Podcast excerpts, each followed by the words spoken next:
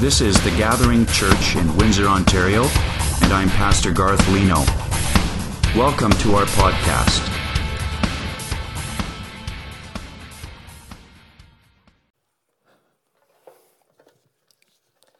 Thank you, Ryan. Really appreciate reading the scripture, praying for us. One of the questions that you've likely asked in your lifetime, maybe more than once why can't I remember? Why do I forget so easily? Why do I forget so much?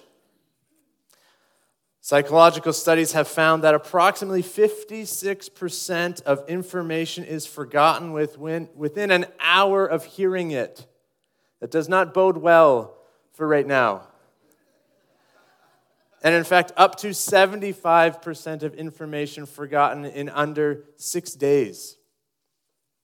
Now, there's different theories about why we are able to remember some things and why we forget others. Why is it that I'm able to remember the specific plot details of a TV show or a movie so incredibly well that I can point out the tiniest continuity error, meanwhile forgetting the birthdays of close family members? I don't understand. That's just how it works. Uh, some have theory that new memories replace old memories, and the brain only has so much capacity, and it gets to kind of a, an overload level. Others have theorized that we're just living in a distracted and technological era, and our brains are turning to pretty much mush. Well, we'll see. Some universally agreed upon factors that contribute to our inability to remember, though, include significant alcohol consumption lack of sleep, depression, lack of exercise, side effects, of course, of certain medications that we may have to take, and excessive and chronic stress all contribute to memory loss. Bottom line, we are forgetful people. We struggle to remember. That's kind of some bad news, but, but there's good news because Jesus knows this about us. He knows that we tend to forget the small things like where we parked, where our keys are, and the more important things like the content of the gospel itself. And so he put a few things in place to help us, to help us to remember what's important. And communion, or the Lord's Supper, is one of those. It's a tangible, regular reminder of who Jesus is and what he has done for us. At the Last Supper, when he had his disciples around the table, he said, Do this in remembrance of me. You're prone to forget. So do this so that you remember. So God wants, God wants the church to remember his son. More than that, more than just wanting the church to remember his son, God calls the church to remember his son. And since God calls us to remember his son, we must celebrate communion together. We must celebrate communion together. And so we're going to walk through 1 Corinthians chapter 11, passage that was just read, and we're going to look at four responses that believers in Jesus should have when they celebrate communion. This is not the exhaustive list of responses, but it is four that we're going to look at. But before we do that, I want to take a moment and I want to review what communion is and what it is not. Sometimes we, we can, maybe we're new to church or we've never had things fully explained. It's like, what, what, what is going on? What exactly is the nature and the significance of what we're doing? So I want to explain what communion is. Communion is an ordinance given to the church by Jesus himself. You can read the institution of the Lord's Supper in the gospel accounts. Jesus has instituted this, He's given it to us. Communion is also a solemn and symbolic celebration. Solemn, because we're remembering his death. Symbolic, the bread and, and the wine or the juice, they, they represent the body and the blood of Jesus. It's not his actual body, not his actual blood that we are consuming. They are symbolic elements that represent the body and blood of Jesus. Communion is meant to be a time of reflection and personal examination. We look back to the cross, but we also look within to our hearts. Am I living in a way that's bringing honor to the one who died for me? Communion is an invitation to participate in a historical practice central to our faith from the very beginning. Think about this Christians have been celebrating communion in various ways for 2,000 years, and, and what we are doing today is a part of that. For 2,000 years, people have been doing this. It's kind of cool when you think about that. And communion is a perpetual reminder of Christ's death, resurrection, and his return. Remember, repetition builds memory. This is why we repeat this regularly. A few things that communion is not. Communion is not just some Christian thing to do to try to earn merit or to try to earn approval before God. Well, I'll eat this and I'll drink this so then God will like me more, or He'll accept me more, or He'll forgive me more. We are saved by grace alone, through faith alone, in Christ alone. You've heard that before, you're going to hear it again because it's true. Communion is also not a magical ceremony that somehow cleanses me from sin. I came in here sinful, I took communion, I leave here clean.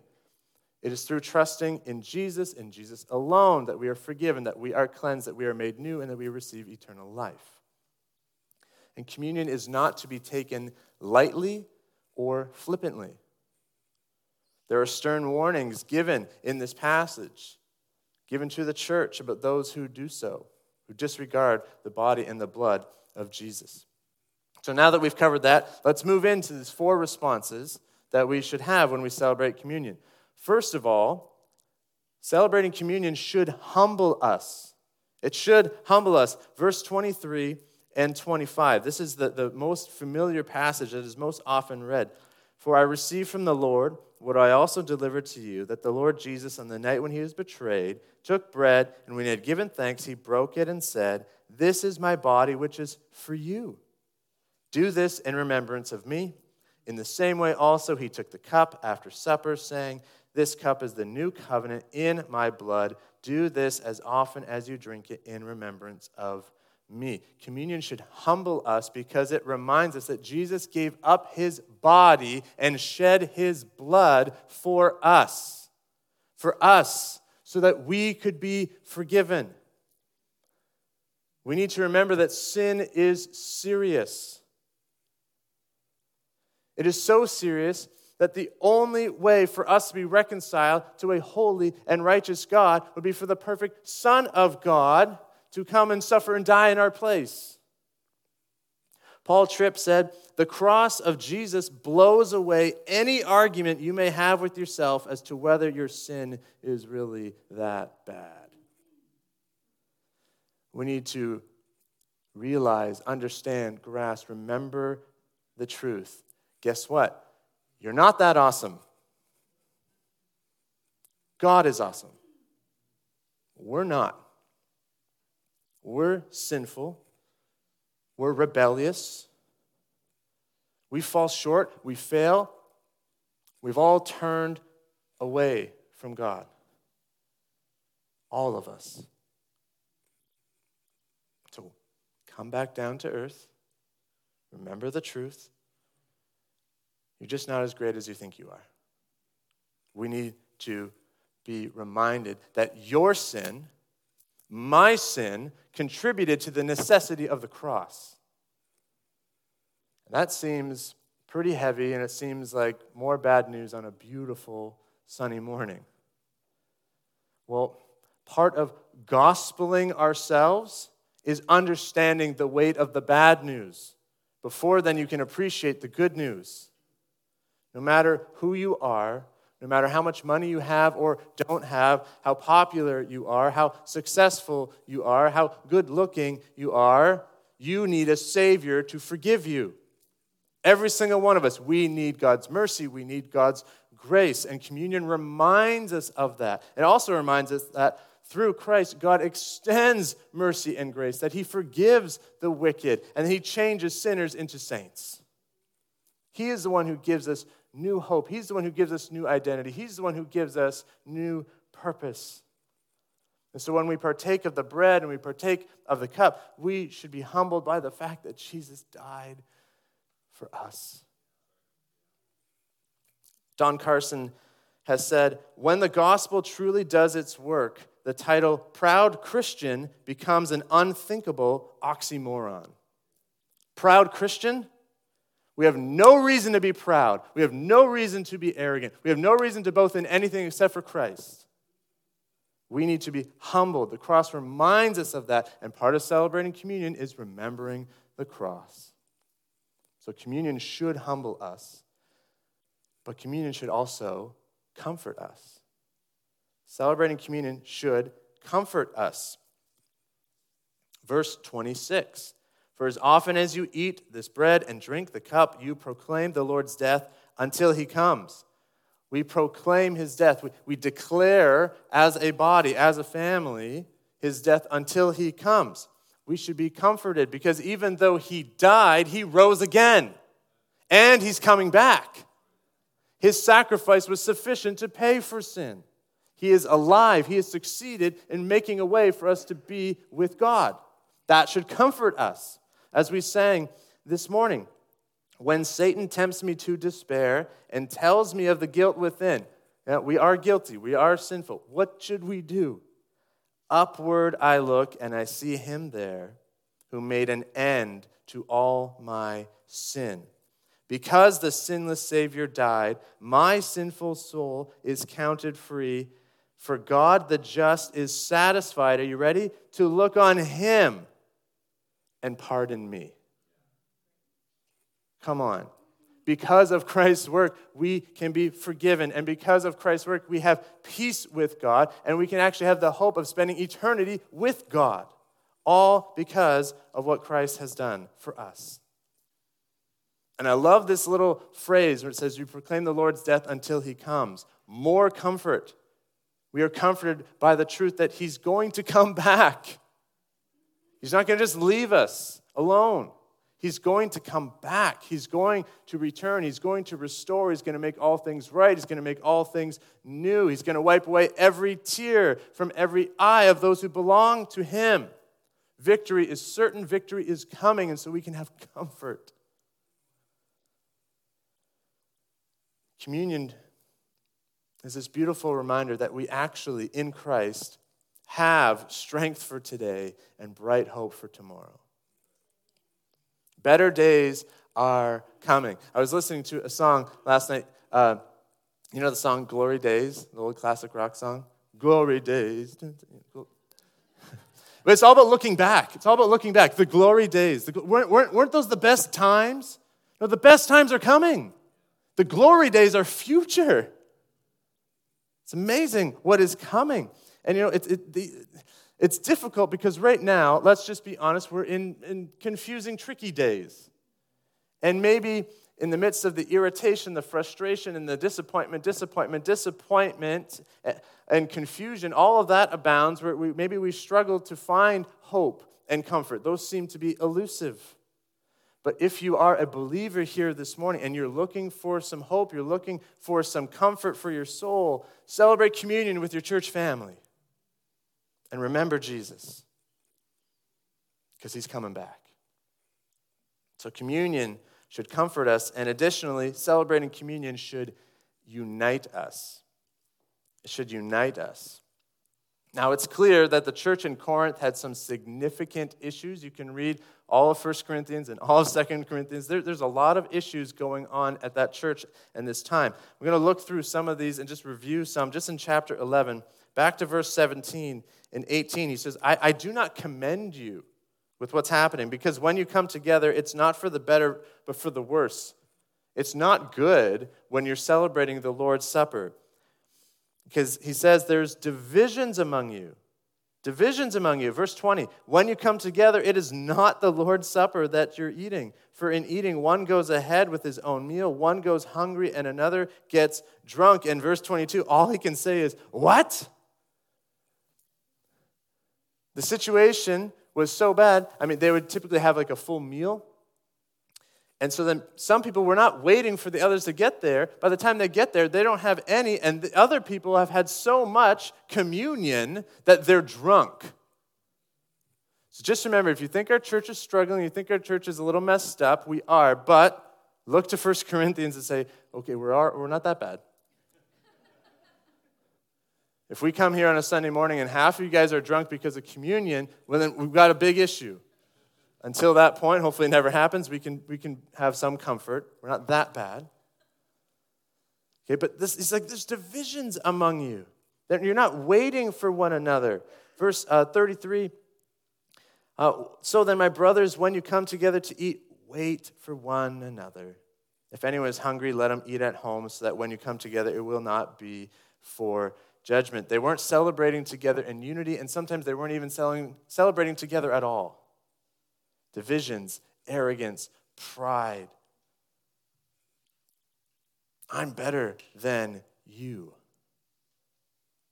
You can wait, or you can go without for whatever reason. You're not part of our group. Communion is a tangible expression, it's a reminder of the gospel, which we all need. Because guess what? I'm not better than you, and you're not better than me. The cross levels the playing field. We all need Jesus the same amount. And communion is meant to be a time to remember that and then to celebrate and to proclaim that together, that we're all screwed up and we all need grace and we all need mercy. And thanks be to God, He has given that. So let's celebrate, let's rejoice, and let's partake together. Let's be a family together. But you see, it's way easier to become divided, and it's way easier to stay divided it's easy to find ways to create an us versus them mentality about all kinds of issues. And we've seen this throughout church history. Some of you maybe have lived through some of these. The, the worship wars, styles of music. You have drums on your stage, I'm out. Can the, can the preacher wear jeans? Yes. Whatever the issue is, there's been so many. And let's, let's, just, let's just be honest, okay? Presently, COVID is dividing people. It just is, okay? We know it, it's all around it. Let's just acknowledge it.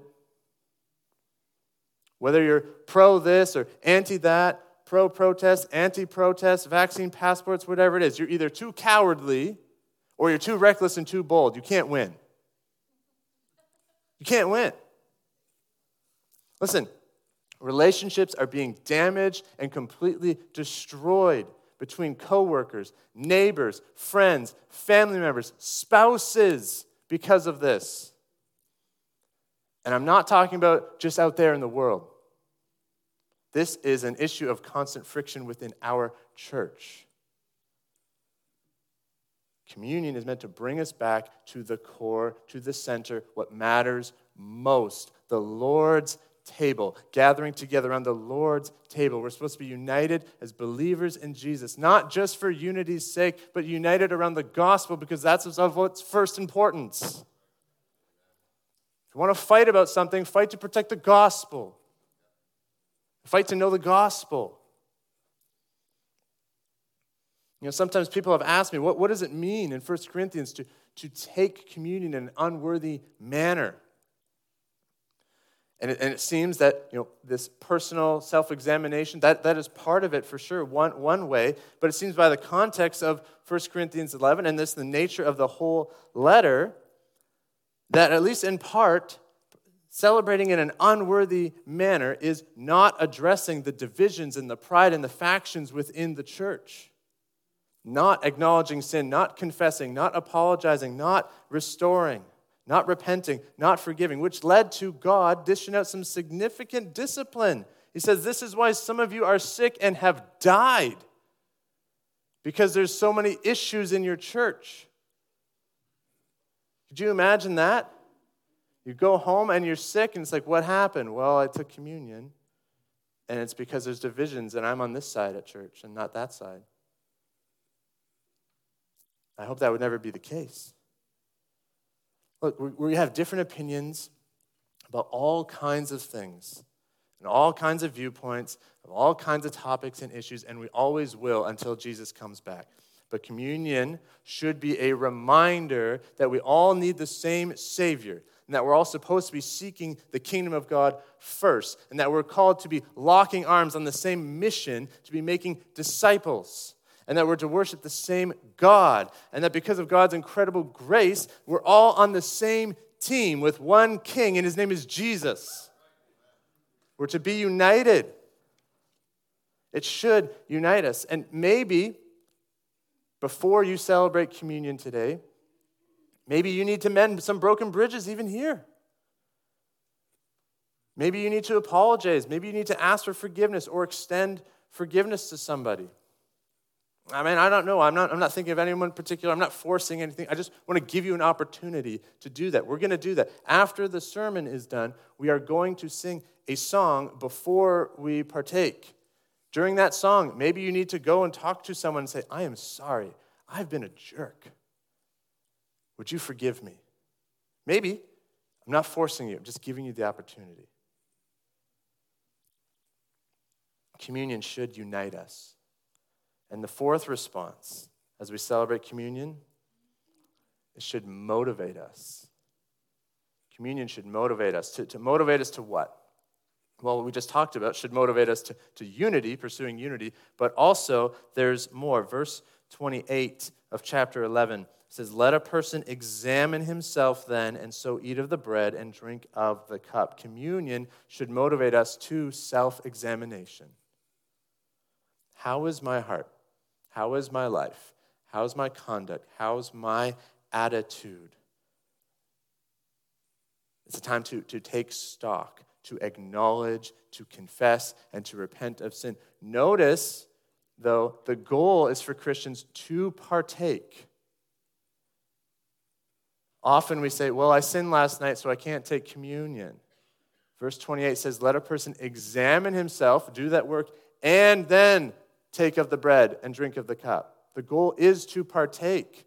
So, so take the time, yes, and to acknowledge and to confess so that you can celebrate.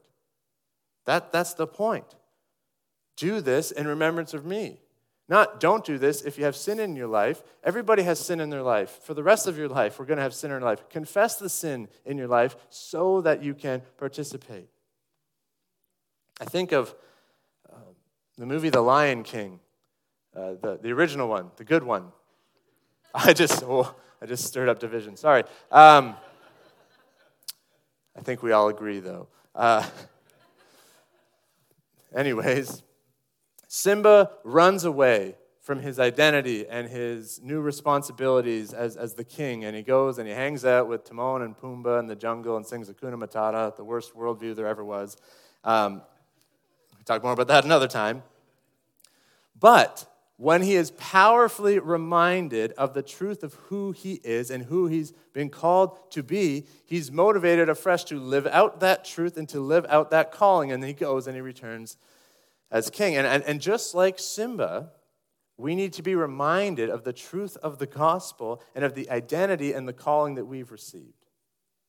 Communion is meant to be one of those powerful gospel reminders that encourages and motivates us to live out the truth, to live out our calling, which is now to honor and, and serve the Lord. We should be motivated to, to serve the Lord. Communion should motivate us to serve the Lord now. Listen to how uh, Titus chapter 2, verse 11 to 14, describes the gospel and our response to it. Verse 11 For the grace of God has appeared, bringing salvation for all people. Gospel, okay? Response now.